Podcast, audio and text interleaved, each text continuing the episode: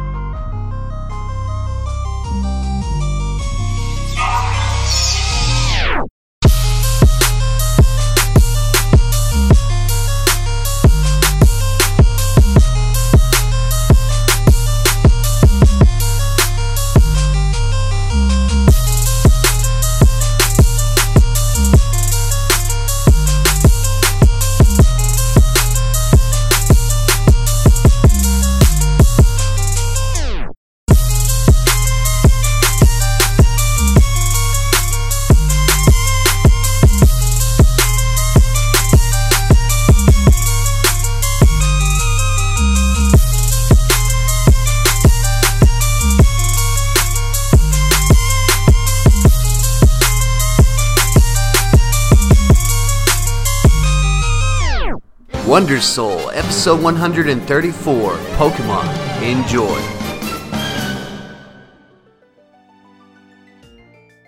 Welcome, everyone, to another episode of Wonder Soul. If you are new to Wonder Soul, here on this podcast, we like to talk about variety of passions and experiences, and uh, one of those for me and so many others was Pokemon. Pokemon in the late 90s was insane. Now, looking back on it, I was so young and just going with the flow. Uh, I don't think I could grasp just how big Pokemon was in the 90s and just how much of an impact it had on me and other kids growing up and even people today because it's continuing to grow and to develop as a franchise, as a property. And with the release of Pokemon Sword and Shield, uh, with things as recent as Pokemon Go, and uh, just so many other things that Pokemon is all about. I mean, that's one of the most interesting things about this franchise that it's not just one particular thing, it's a trading card game, it's a video game series, it's a mobile phone game, it's a uh, an anime and a manga. It's a movie. It's it's it's so crazy how many sides and angles Pokemon comes at you and just how much of that culture uh, was so fun to explore when you were growing up. And this has been a fun week, uh, just getting ready for Pokemon Sword and Shield. Uh, releasing on the Nintendo Switch. It's like the first Pokemon console game in the series uh, from like, you know, the generational ones. This is Generation 8, by the way. Um, and just like I'm one of the many who played and got introduced to Pokemon primarily through the, the Game Boy games uh, Pokemon Red, Blue, Yellow, Gold, Silver, and we can go on and on.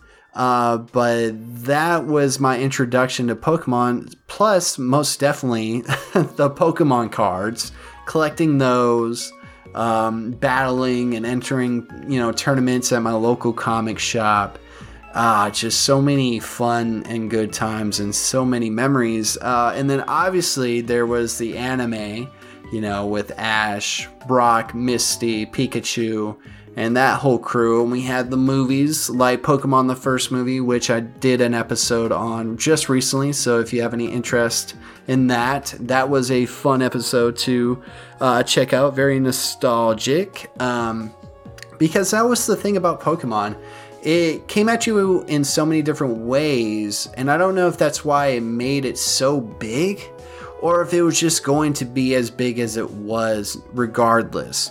Because it really had something for everyone boys, girls, young, old, it didn't really matter. Uh, you know, I'm a fan of card games such as like Magic uh, and Yu Gi Oh! and stuff like that. So, Pokemon was one of my first card games that I got into.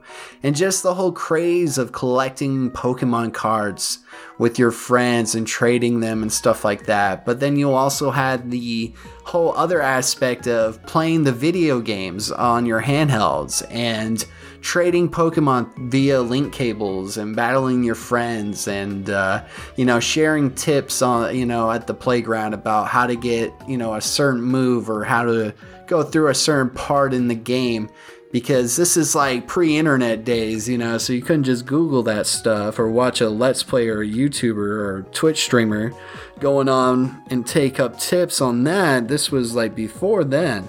So it was just a really fun experience. And then obviously with the movie, uh, in the movies, because there's been a handful, uh, in the TV show, it was just, it was an exciting time. And for most people, I could probably vouch for that Pokemon was an introduction to Eastern culture, Japanese entertainment, uh, storytelling, and art. You know, this was probably, if we will classify Pokemon the TV show as a anime, not just a kids show that was on like WB Kids or whatever Kids WB, uh, then yeah, this was like one of my first animes, if not the first.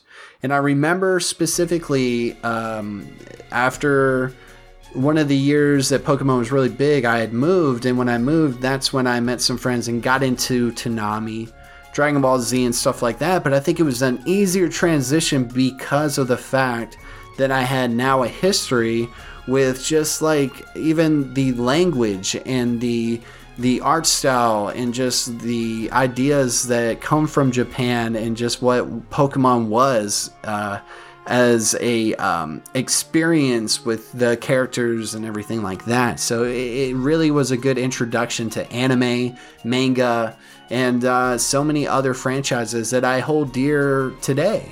And nearly 20 years later, you know, I never thought about certain things when it came to Pokemon, like really how big it was in the late 90s. Um, how many other people were just like me, fans across the globe, uh, things like that. And one thing specifically was I've always associated Pokemon with Nintendo, but I never really looked into like, did a specific person or a group of people come up with Pokemon? Uh, what came first? Was it the show? Was it the card game? Was it the video games? And so that led me throughout the week to kind of dive into certain details as I was feeling very nostalgic and wanted to get a better understanding now being an adult about what the origins of Pokemon was and just probably try to figure out why it made the um, impact and became the phenomenon that it did, and why it still is relevant today after the release of uh, Pokemon Sword and Shield, the eighth generation uh, in the video game series, and just how the the card game is continuing. The they're they're redoing the Mewtwo Strikes Back and like updated CGI.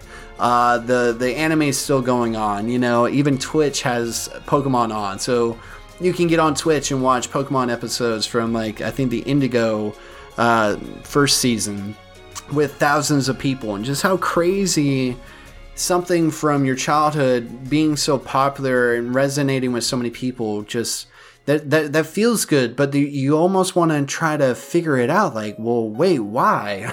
Why are we so into these pocket monsters? And what was it about the games or even the cards that we were really attracted to and that kept us going back for more? And especially wanted to know if there was somebody who came up with this uh, multi-billion dollar franchise who was it and what inspired them and what was a part of that creative process and how long did it take and how did such a name brand like Nintendo get a hold of something like Pokemon which is obviously a gold mine and has been a feature and a powerhouse for Nintendo in the most recent decades, uh, especially with uh, being uh, a game that's been so popular and so important to Nintendo here in the most recent decades and has at times been a console seller. I know a lot of people who bought 3DSs just to play Pokemon, Switches even to just play Pokemon, things like that. So it, it just resonates uh, really well with people and has been closely associated with Nintendo. And maybe to some people, that's one of their only Nintendo experiences is playing Pokemon because it was almost mandatory to have a Game Boy Color or Game Boy and Game Boy Advance just to play Pokemon. Now, there is always that dip off period where you had some people who got out of the craze and things like that over years, but you know, then we had Pokemon Go and we had that crazy experience with that. But just like to think, like, who was behind this crazy and unique uh, invention uh, and concept? And so I, I dug up some information, and if you didn't know, the actual creator of Pokemon is Satoshi Tajiri.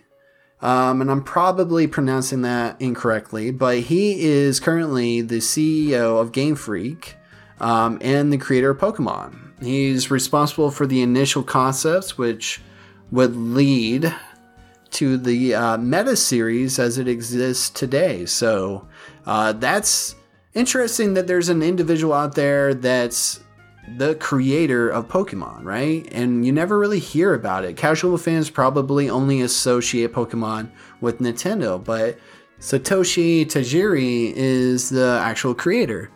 But I was really curious after finding out that there was an individual who came up with Pokemon, and not only did he come up with Pokemon, he was like the CEO of Game Freak, which has been the developers who have made the Pokemon games all these years, and just wanted to know, like, well, what led to all that, and uh, if it was just him, and what inspired him.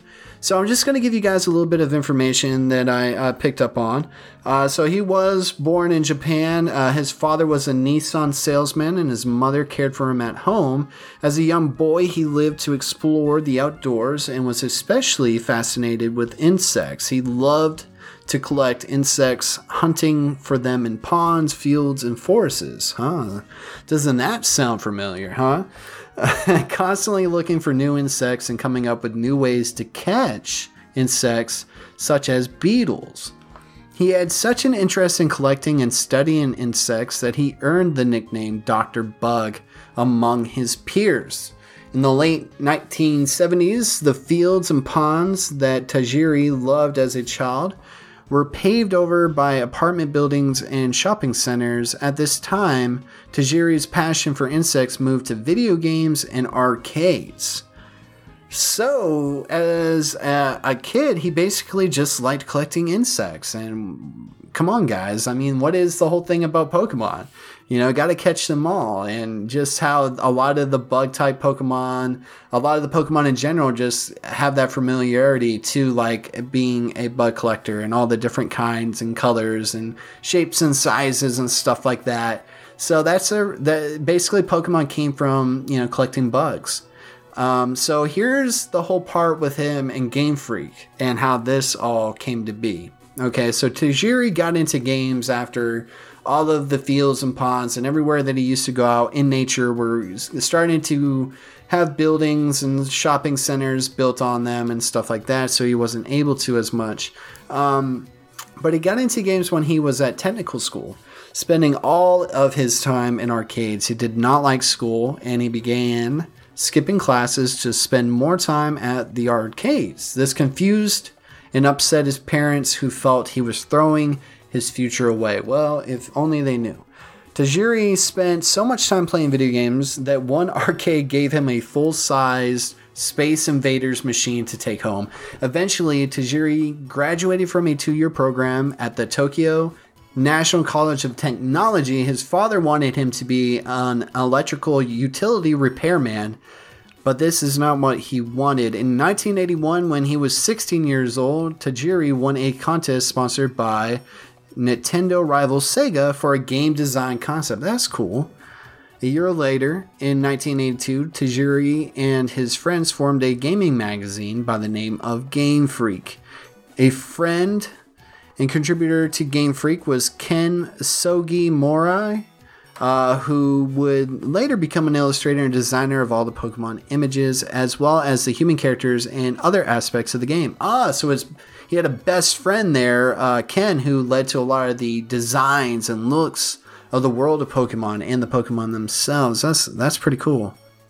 So, throughout the 1980s, though, the Game Freak magazine had modest sales and became quite popular among the gaming crowd. Originally, the magazine was written by hand, but it grew more popular. Tajiri began having it printed professionally. A typical issue cost 300 yen, around $3, and it was approximately 28 pages long. As Tajiri learned more about games, he became more interested in making them. He felt that the games on the market could be better than they were. He learned how to write software by first taking apart a Nintendo Entertainment System to see how it worked and then learning how to program for it. Wow, this dude was smart. The programming language he used initially was Family Basic, a implementation of the basic programming language for the Famicom. Huh, okay. So he became like a legit game developer just by teaching himself, really. That's pretty wild. And he started his own magazine. So Game Freak was originally a magazine. Um, in 1987, Tajiri published his first game, Quinty, um, or Mendel Palace in North America. Two years later, though, he officially founded the company Game Freak, named after his magazine. Tajiri and Game Freak continued to develop many titles for companies such as Nintendo and Sega, such as 1991's Jerry Boy and Yoshi, 1993's Mario and Wario, and 1994's Pulseman. Um, in 1990, Tajiri published a book uh, entitled Catch the Pac-Land Stories of Video Games from Youth. It contains 16 stories about Tajiri's memories of playing arcade games when he was in high school and college. It was published by the Japanese Information and Culture Center. So Tajiri, he was uh, he was doing some big things. Uh, he may have not been good at school, but that didn't make him not intelligent. I mean, this guy just had a hustle and creativity that just wouldn't be stopped. It seems like. So let's get into like real quick how, how he came up with the whole Pokemon thing. Actually, we know about his history as a kid with bug catching, but let's get into the 90s when we actually get Pokemon and like what led to that. So in the early 1990s, uh, when Tajiri first saw two children playing together with Game Boys using the Game Link cable, I know you guys remember those, man. those were just like fun. Before you could wirelessly do anything, especially in video games, there was always going to be a link cable of some sort. So, anyways, he imagined insects crawling along the cable between the two systems. As he thought about the uh, capabilities of the Game Link cable, his idea for Pokemon grew, as he wanted to give modern children the chance to hunt for creatures as he did as a child. Dang, if only you knew. he pitched the idea for Pokemon to Nintendo, and although they didn't fully understand the concept of the game, he was given some initial funding anyway and, and concept work from another game de- uh, design studio, Creatures Incorporated. On top of that, Miyamoto, uh, the man behind Mario, The Legend of Zelda, Pikmin, and Donkey Kong, was assigned to help in the development of the initial versions of Pocket Monsters Red and Green. During that time, Tajiri came to admire Miyamoto as a mentor, which, uh, you know, that's really crazy that he was able to mentor him and kind of shape him into making one of the biggest video games of all time, really, if you think about it, spanning through all of these generations and everything. Wow, it's pretty wild. Uh, after six years of development, Pokemon Red and Green versions were completed. Although the Game Boy's hardware was becoming outdated, the game still grew steadily in popularity because younger children could not afford brand new console games, so they turned to the inexpensive Game Boy games. Yeah, that's one thing that I remember hearing is that Red and Green which to us here in the US was uh, Red and Blue, came out pretty late in the Game Boy um, era, and I did not recall. I think I had a Game Boy Color at the time when I played Red. And that's pretty much what happened, though. And I just didn't know anything about this man. Uh, and I'm so thankful that he did what he did and contributed what he did to not only pop culture, video games, uh, Nintendo, and so many other things, but to just like impacting so many people in their lives in such a positive way. I mean, Pokemon's been such a phenomenon.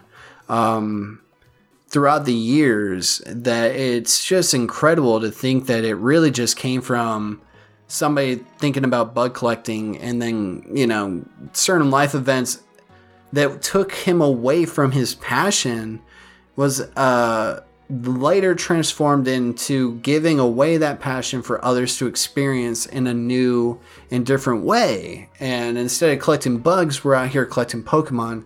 But I'm sure that there's just core ideas and and themes that he was making sure that in each experience that you have with Pokemon, whether you're watching Ash on his journeys, you know, to be the very best, or if it's you in the video games trying to collect all the badges and beat the Elite Four, or defeat Team Rocket, or just collecting the Pokemon cards and trading them with your friends, that that's the certain experiences that he wanted to share with the world or with those who would have it. And it became something so much bigger than that.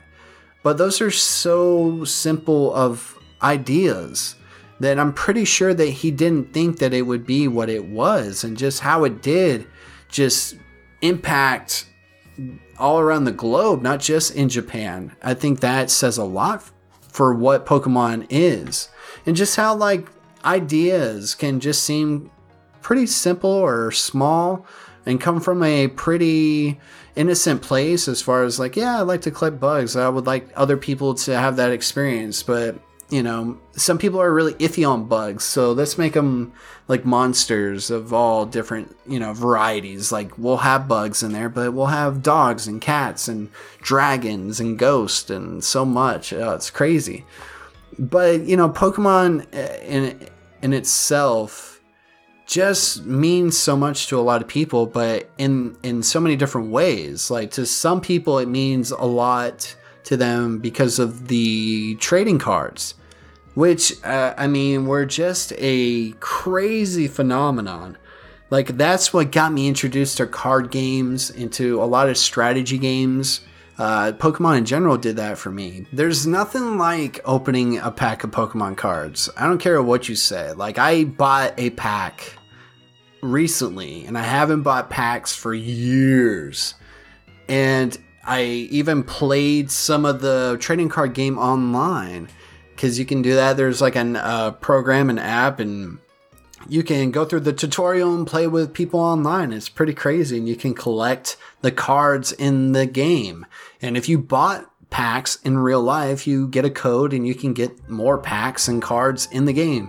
So it's funny how it's evolved because I would just go down to my local comic book shop um, and just buy packs and beg my my mom to buy me more cards. And I wanted a Charizard, and who didn't want a Charizard? But it was like the most expensive card that you could get, and the, one of the most rare cards. And I think it was on the weekends they would do tournaments and stuff. And I know that they had this whole Pokemon trading card league, and they still have tournaments today it's crazy. You can actually watch uh, some of them, if not all of them, on Twitch.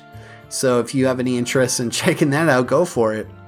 But the trading card game was uh, on a whole nother level because that was the one that took most of your money. That was the one that was begging you to keep coming back. You know, there's something about collecting Pokemon in the game and uh, you know you buy the game and that's it. Or maybe you just rent it or borrow it from a friend. So you don't really have to spend any money. There was no microtransactions back then. There wasn't any dlc packs for pokemon or anything like that. Uh, what you had is what you had and the only way you could get something that wasn't in the game maybe you have certain pokemon in red that are not in blue version you would have to it would it, you would have to trade with friends or strangers and it would encourage you to you know reach out and connect um but there was like no paywall or anything you know you might have to buy a link cable or just have a friend. like, but either way, you know, the buying the packs was the most uh, money you had to spend whenever being a Pokemon fan. Because even with the TV show, you could just watch it, and maybe you would have to spend money to go see it at the theater, buy it on VHS or DVD or Blu-ray or whatever. Um, but you know, so the cards was like the the cash grab for Pokemon. That probably I would love to know if Pokemon cards made more money than the games. I kind of doubt that, but I'm not even sure. I think it would be close. What do you guys think? But the thing about buying the Pokemon cards was this investment idea, you know, because even at a young age, we're looking at these trading cards thinking that they're worth something. I mean, I have a handful of friends um, who still have their original cards, but they, you know, like are wondering if they're worth anything, and you know, and and then some are worth a lot, and it can be a pretty cool investment, especially if you can keep them in good condition, just like any collectible, right? People who collect comic books, uh, you know, sports trading cards, anything. You know, there's so many collectors out there, and so it was fun though, you know, carrying around your your uh, trapper keeper full of like Pokemon cards and trading them with your friends at school. And uh, I loved playing the card game like competitively, like back in the day. Even then, I could kind of see where you know this was a special kind of game because there were so many people of so many different backgrounds, different age groups but we're all there for the same reason and we're all just like having a good time. Those were some fun memories back in the day. Um, it was a very good social outing you know? I think a lot of people view certain things like video games uh, especially as like isolated events that aren't good for you but they are more social than ever. That's where a lot of us now in the modern day uh, with our busy schedules and stuff like that uh, stay in touch with friends from all around the world and get a chance to, uh, you know, still play with each other, interact and connect and stay in touch. Um, and that's what's so fun about, you know, things like this, where it was always about bringing people together. And I mean, I remember going to like trading, uh, like meetups and stuff, and it was just fun. Uh, but you know it's an expensive hobby. Uh, most hobbies can be pretty pricey but even at a young age when you're not working it was kind of hard to keep up with uh, everybody around you uh, and a lot of it was kind of a you know a, a matter of luck of what you would get and uh, in your packs and stuff. But just building decks and and playing against people was more, more of my fonder memories when it came to the trading card game because I'm never really much of a collector. Like, I like so many things that it's hard for me to invest so much into keeping up with that kind of scene. But it was fun as a kid, uh, and I'm sure it's fun till, you know, today. But for me, it was all about getting the cards that were strong and building these badass decks, whether it's a fire deck or making combinations like you know, water and psychic. Who knows? It was just that aspect of the collecting that I enjoyed. Now, some others, some of you probably enjoyed more of just collecting the cards and trying to, you know, collect them all. You know, it's like that's kind of the theme of Pokemon, you know, gotta catch them all in whatever way. You know, Ash is doing it, you're doing it in the video games, and then your parents are doing it with getting you those cards. Uh, but yeah, so the trading cards were just such a phenomenon just on its own because that was a real physical thing that it felt like a toy. I mean, it's still crazy today. Like, I, I saw this stat for it. Uh, it says as of March 2019, the game has sold over 27.2 billion cards worldwide. Uh, in 2016, it was the year's top selling toy in the strategic card game subclass. So, you know, it it doesn't surprise me that people still like the card game and that, you know, it's always going to mean a lot to Pokemon fans, you know, young and old, no matter what generation they got into Pokemon. Um, I think it's always uh, an easy game to get back into and to learn and to play.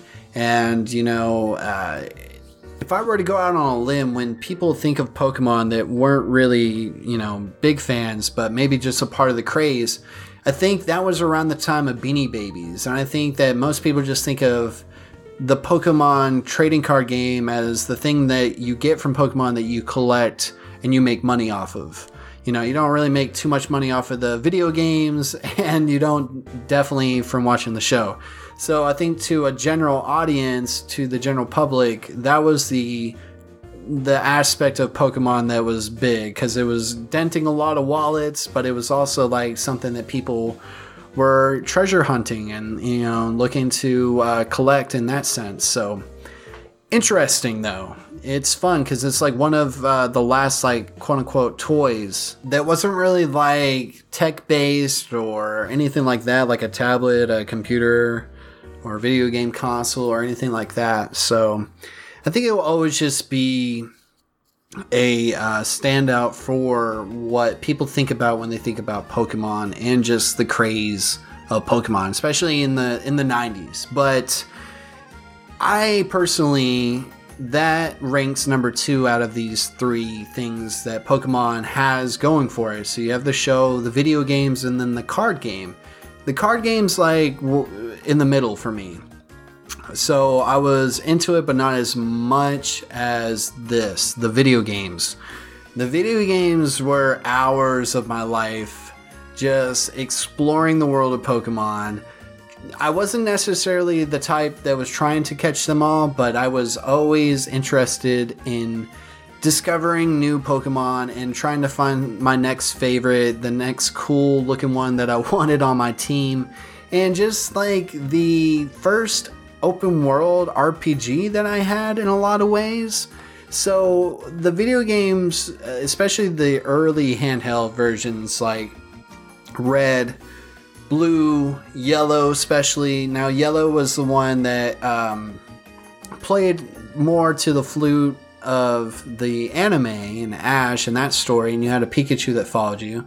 And uh, a lot of people got yellow. I think it also came out on Game Boy Color they were pretty much these like three basic concepts or you had these three objectives or goals that you could go about doing it so like if you're not familiar with the video games say you just watched the show you would probably have an easier you know transition into the games but let's say that you don't know much if nothing at all about the pokemon video games uh, Here's a little rundown, okay? So, players are designated as Pokemon trainers and have three general goals. So, you can either complete the Pokedex by collecting all of the available Pokemon species found in the fictional region where a game takes place, or the game takes place. Uh, to complete the national Pokedex by transferring Pokemon from other regions and to train a team of powerful Pokemon from those you have caught to compete against teams owned by other trainers so that they may eventually win the Pokemon League and become the regional champion.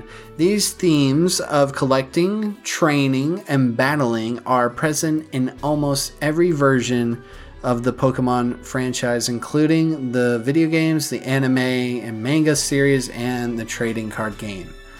So, yes, this is pretty much the rundown. You are collecting Pokemon, you're training Pokemon, and then you're battling them. So yeah, so that's that's Pokemon in general. That's really the video game, the trading card game, and Ash's journey in the movies and anime and manga. So if you didn't know much about Pokemon, that that's that's your summary. But the video games just did such a great job incorporating all three of those um, concepts you know, like going out, exploring, capturing, um, then training and battling, and then also dealing with, you know, multiple story subplots and different things like that. And this was all happening on a handheld, which this is also, uh, at least for the first generation, which came out in, um, I think it was, yeah, 96. So the first generation is from 96 to 99. Okay, and that's going to be the Kanto region and everything like that. That's going to be red. That's going to be blue. That's going to be yellow. And uh, so that's the original, the OGs. But this is before like smartphones and cell phones, and so handhelds, especially for if you're young, was just like new and awesome. It was like, wow, I can play the Nintendo console on the go pretty much, and that was the very cool appeal, especially when you're on road trips, uh, at school.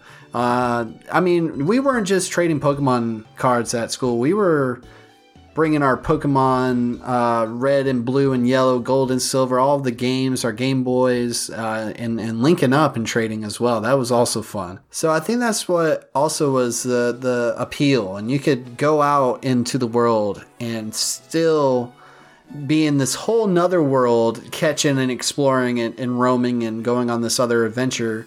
But you could do it on the go and you didn't have to be stuck or confined to a room or one chair.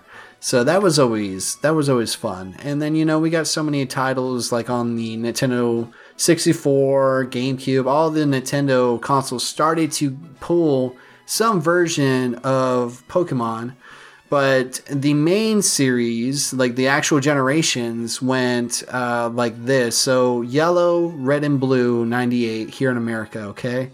Uh, gold and silver in 99, crystal in 2000. All right, so that's second generation and stuff. Uh, Ruby and Sapphire in 2002. Then we get the remakes, and this has been like a hit or miss. I think some of these work really well. Like I love Fire Red, but Fire Red and Leaf Green and Emerald come out in 2004. Um, and that's uh, the third generation. Yeah, we're on the third generation. Sheesh. Yeah, it can get a little. but, anyways, then in 2006, we get Diamond and Pearl. So that's the fourth generation. Um, after Diamond and Pearl, we had Platinum in 2008. We had the remakes of uh, Gold and Silver, Heart Gold, and Soul Silver in 2009. So we're still in the fourth generation.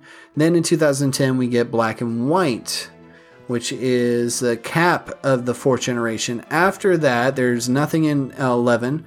We get Black and White uh, 2 uh, in 2012. We get X and Y in 2013, which is the fifth generation. And then we get Omega Ruby and Alpha Sapphire in 2014. Um, we also get one more break, 2015. There's nothing, no Pokemon. We're now in the sixth generation, okay? So then 2016, Sun and Moon, 2017, Ultra Sun and Ultra Moon, and then 2018, last year, at the time of this recording, Let's Go Pikachu and Let's Go Eevee go into the Nintendo Switch. I did not know they considered that part of the main series. Is it just like a remake? Uh, I, you know, I haven't played Let's Go Pikachu and Let's Go Eevee. I did not own a Switch at that time. Tell me what your guys' thoughts on those games are. Uh, but technically, we're in the seventh generation, I'm assuming. And then now, with the release of Pokemon Sword and Shield in 2019, we are entering the eighth generation. So, eight generations of Pokemon um, and my favorites are definitely going to be the first three, um, just because those are the ones that I was the most familiar with and I had the most time playing. But I want to know your guys' favorite generation, okay? Like, what was your favorite game out of the series, even off of the main series? Like, one of my fondest memories of a non main series Pokemon game has to be like Pokemon Puzzle League on the N64 for some reason, Pokemon trading card game on the Game Boy Color, I think, and uh, Pokemon Snap. Yes. Obviously, Pokemon Stadium was a pretty big deal because it was like, oh shit, the graphics, we can battle. It was like Pokemon Next Level, you know, it was just really cool. It was an impressive graphics leap um, and I just had a blast. You know, Pokemon when it, uh, when the 64 was out was really awesome. Now there's a lot of sleepers on the GameCube that I haven't you know dived into, and you know that's during the period I started to venture into other fandoms and didn't really uh, go all out on Pokemon. Uh, and we all do that with different things and different properties. We'll you know go in in phases and stuff like that. But yeah, there was just a lot of fun games. Like there are some things that you can be nitpicky about. that you can say weren't good. I mean, I even enjoyed Let's Go at, at like at first. I didn't stay with it very very long, uh, but definitely when it first came out on that Prime, was just so fun to just walk around downtown and see so many Pokemon fans just out in public of all ages, you know, and just people that were probably getting introduced to Pokemon. That was their first introduction is Pokemon Go, which is wild. And then it's still pretty big today. I mean, it was just like a really crazy um, you know, gameplay mechanic of using this AR to walk around and catch Pokemon, you know, and it was exciting. I remember like leading up to that, there was all these mentions and rumors of like this, like, you know, alternate reality uh, Pokemon game. And so Pokemon Go comes out, and it was just funny how it took off. And I had taken a break of uh, from Pokemon up until then, and almost when Pokemon Go came out, I started getting curious again and wanted to play like Fire Red again. I wanted to try and see what the cards were like at that time. Because for me and probably a lot of people, Pokemon, if you play the games, is one of the games that you spent the most time in because you could play it however you wanted. Like that was the thing. Like everybody had the same game, but everybody had different experiences. And those are the games that I'm attracted to. You know, I love a good open world RPG where I can craft the story. Like, there is a story that you follow, but certain choices are completely up to you. And for the first time, players were really getting that. When you get to enter your name, you get to name your rival, you get to nickname your Pokemon, you get to pick your teams and go in the directions that you want to go. Like the thing that people enjoyed about the training Pokemon was just like the moments in the game where you weren't really doing a story quest, I guess is a way to put it. You were just hanging out in some grass, repeatedly going around in circles trying to catch a certain Pokemon or just trying to level up certain, you know, members of your team. Hours went into doing that, you know, and the whole just the excitement of your Pokemon evolving. Like it's one thing to place a card down and have enough energies to do a certain move, but what a feeling it is to have grinded. And yes, Pokemon is a grindy game, or at least it was. Um, it was just so rewarding. You felt like your hard work was paying off. You were collecting these badges. You were also, in some ways, in some games, saving the world. Um, so there was that whole feeling and, and impression upon players. And just like the first time that you really got to enjoy and experience multiplayer, and you could work so hard to build your team up to fight and battle your friends and to trade Pokemon to each other, you know, to make them evolve or just to, you know, get certain exclusives from the different versions of the game. Like Pokemon and so many other things that I enjoy are the franchises that kind of make us more interactive and social and allow us to communicate and uh, connect on on levels that we don't just get in regular ordinary life. You know, it's fun to trade these imaginary monsters um, that you, in a lot of ways, start to build a um, connection with because you know, especially with things like in the video games, when you have your starter at first by the end of your journey, you and that starter have grown and they have evolved probably numerous times and look completely different. And so does your team, and your team can be so um, unique to you. You can have all fire types if you want, or you can have one of each, or you know, however you want to build your team and however you want to play the game you had the power to do that and you had the ability to go on these adventures and it had so much personality to it with the NPCs and the dialogue even so even though some of it is a little goofy and cringy now. Uh, but it's fun you know but and then you also get the experience with your friends and people in real life. And that was why I felt like the video games and the card game were you know, on my top of my tier list for Pokemon fandom as far as the anime uh, and the video games and the card game because the card game and the video games were just such a social con- connective um, experience for a lot of people including myself especially younger. And it allowed you to meet up with people that shared the same interests as you and, and just kind of geek out on pokemon for however long and so so many friends i um, met through our shared interests in Pokemon and so many other things, and I think that's really fun.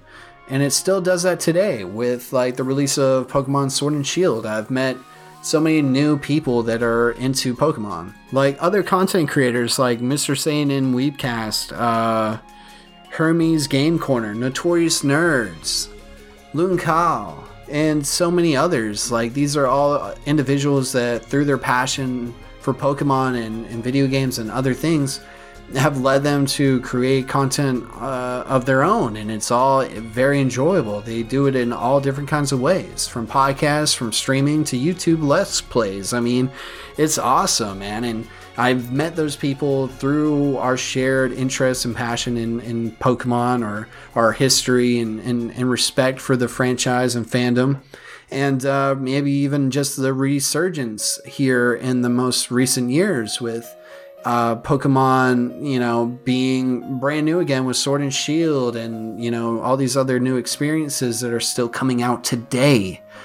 And so, like, I appreciate that, and I appreciate uh, a lot of uh, fandoms for bringing people together, you know, and that's something that I always think is a positive. That no matter what, if uh, say a game were to come out uh, that was disappointing that you are a big fan of, or if you do have, you know, those uh, choices that companies make or anything like that, you got to always remember that nobody's going to be perfect and hit 100s all the time. You're going to have high points and low points in any fandom, uh, any relationship with uh, as a consumer and a you know and a creator, you know relationship and level.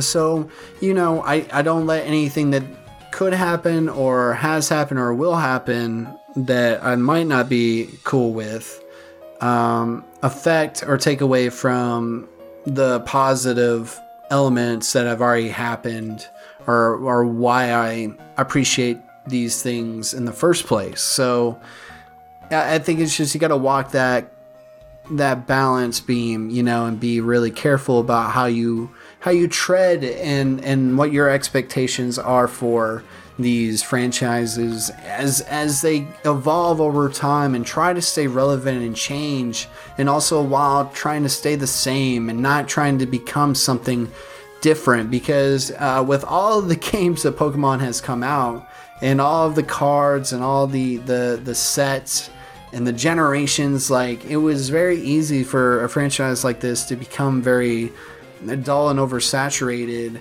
and and also desperate at times making choices that would not please the fans and and maybe not even attract new you know fans.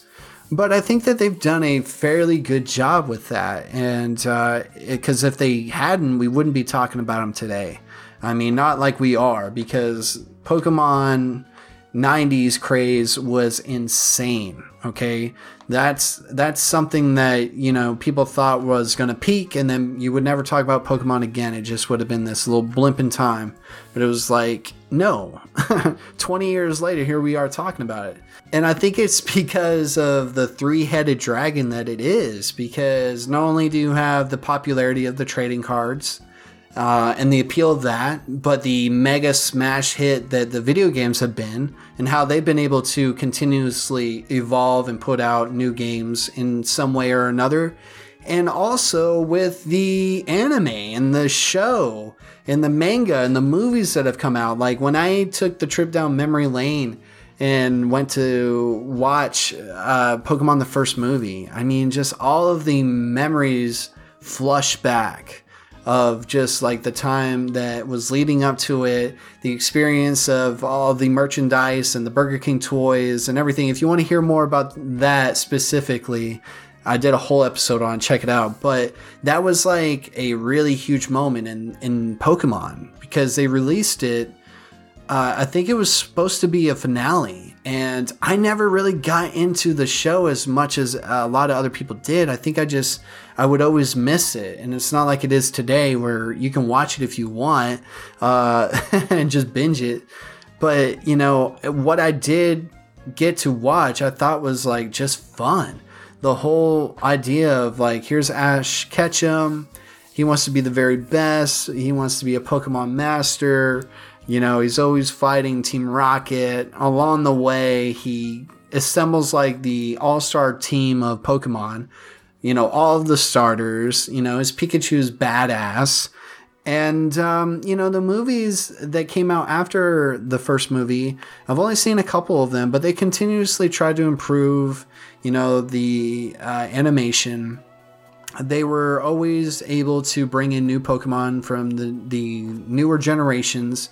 And I just didn't follow a lot of the journey. To me, the Pokemon anime is, I guess, trapped into that first real season I know it continues on today, like even with like the eighth generation. I saw like trailers for it. And um, you know, I just I, I didn't get into it as much, I think because I was telling my own story through the video games and, you know, Ash and them, I it, it would be something that I just watch and I enjoyed but I never was like, oh, I gotta, I gotta run home to watch Pokemon just like I was with Dragon Ball Z. But it was still really crazy to think about that not only was this a video game, but here's a television show. And it was showing you all the Pokemon that were in the games moving and their sounds, and they were able to give them more personality and really flesh them away from just what was on the cards and in those graphics back then on the Game Boy and stuff, and even till today. Um, so I appreciate for what it is. Um, I just was wanting to be honest with you guys listening that I wasn't a super fan of the show, um, but I still watch it when it's on Twitch and stuff, and I try to go back and you know watch that whole first season beginning to end just to say I did, just to say that I watched it for what it's worth, uh, if anything. Um, but you know, the movie, the first movie, and the merchandising and the ad campaigns, and just at the peak of the hype when I was into Pokemon back when I was younger, that that's why the anime started to become uh, more appealing to me. But I still just couldn't find myself getting there to watch it. I think I'm trying to. You guys help me remember when Pokemon came on. I thought it was Saturday mornings, but now I'm trying to think that it came on after school too. And if that's the case, one of the reasons probably why I didn't watch it as much was because of Toonami and stuff. But you know, Ash and that whole crew, I've always enjoyed when I've seen them and watched the show. And just the fact that they were able to hype us up and give us a lot of what we don't get, at least in early Pokemon stuff, you know, as far as these Pokemon actually being alive. And you would see Pokemon in the show and it would make you want to go, you know, uh, get that card and have him or her in your deck, or um, oh, now I need to get back in the game and see uh, where this Pokemon is. I don't think I ever caught one of those, and so they all kind of work to feed off of each other and you know the messages in uh, the Pokemon movies and shows, you know, are, are, pretty typical, but they're they're pretty positive and they're they're good for younger audiences for sure. And you know, Ash has always been a cool protagonist to me. I've always liked him. He's he's been the trademark Pokemon trainer. Um, some people will disagree with that, and that's okay but I've never not liked Ash, you know, as far as like, dude, get off the screen, man. And, uh, you know, so he's always been a protagonist worth cheering for and rooting for. But honestly, I just don't have a lot to say about the show because, like I said, I didn't watch it a lot, but I am familiar with it because I think no matter what, you probably were more into one of these aspects of Pokemon than the other, but as a Pokemon fan, I'm pretty sure you tried or, or you experimented with the other versions of it, whether you watched the show and it made you want to go start playing the card game or pick up the game or vice versa. You know, so it was it was funny how it all feeded off of each other and uh, worked together to create this crazy madness that was the Pokemania back in the late 90s. It's um it's just mind-blowing and, and has been so fun to look back and it's been definitely very nostalgic to reminisce on the fandom that I had for Pokemon and like I even had a Pokemon themed birthday party one year. You know, I just uh, there was something about these uh, monsters and the the story and just the messages like all right you're 10 years old go out and go on this adventure to be the very best and be the best version of yourself. And and you can't do it alone. The thing about pokemon no matter what even if you own one pokemon you can't do it alone you know? So there's always going to be this like you need other people in your life um, but not only do you need them you you should want them because they they add value to the the life experience and the adventure and the journey and they will help you accomplish your goals due to support and just you know helping each other out. And i think that was always a common theme uh, throughout all of it. Because uh, one thing that i can say for sure about pokemon is that it, it definitely helped me have a really awesome and sweet childhood when it came to being able to experience that in the moment at, at the at the height of it, to me at least, and to have allowed me to uh, venture off into so many other interests and passions that I have today because of it, and also to allow me to meet and connect with the people that I have throughout the years because of our shared uh, infatuation with these pocket monsters, you know, in this whole journey. So if you're a fan of Pokemon, I hope I did a good job with uh, this episode. I hope you enjoyed this. If you are new to anything about Pokemon, I hope that you enjoyed at least you know this uh, discussion and maybe learned a couple things about the franchise that you hadn't known prior. And uh, if you are somewhere in the middle or no matter what, um, I hope that this episode uh, allows you to either go back and reconnect with Pokemon in one way or another, or just like kind of revisit that uh, those memories.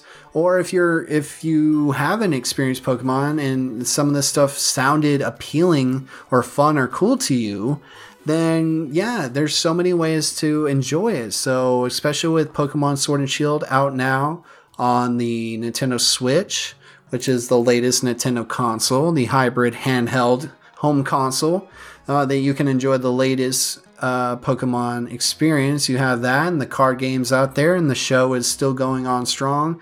You can watch a lot of the old episodes and movies all over the web and on different services. So check it out. There might be something there for you. I think there is. I think that this is why Pokemon has been so special is that there is something there for everyone and it's meant for everyone and it's meant for everyone to um, connect and have a good time. And I think that's what Pokemon's allowed me to do over the years of enjoying, you know, experiencing what capturing those Pokemon is like, battling those trainers and people in the trading card tournaments, and just watching Ash and his friends go on those journeys and adventures. So, anyways, that's going to be it for me. Thank you for listening to this episode of Wonder Soul. I hope you guys enjoyed. Thank you for supporting the Twitch. Thank you for supporting the YouTube. Thank you for supporting everything Wonder Soul. I really do appreciate it. Wherever you are, do good and take care. Thank you for listening to Wonder Soul. Connect with the podcast through social media. Follow us on Twitter and Instagram. Search Wonder Soul. If you enjoyed this episode, please share, rate, and review. You can find us on YouTube and Twitch. We appreciate your support. Wonder Soul hopes you have yourself a good day.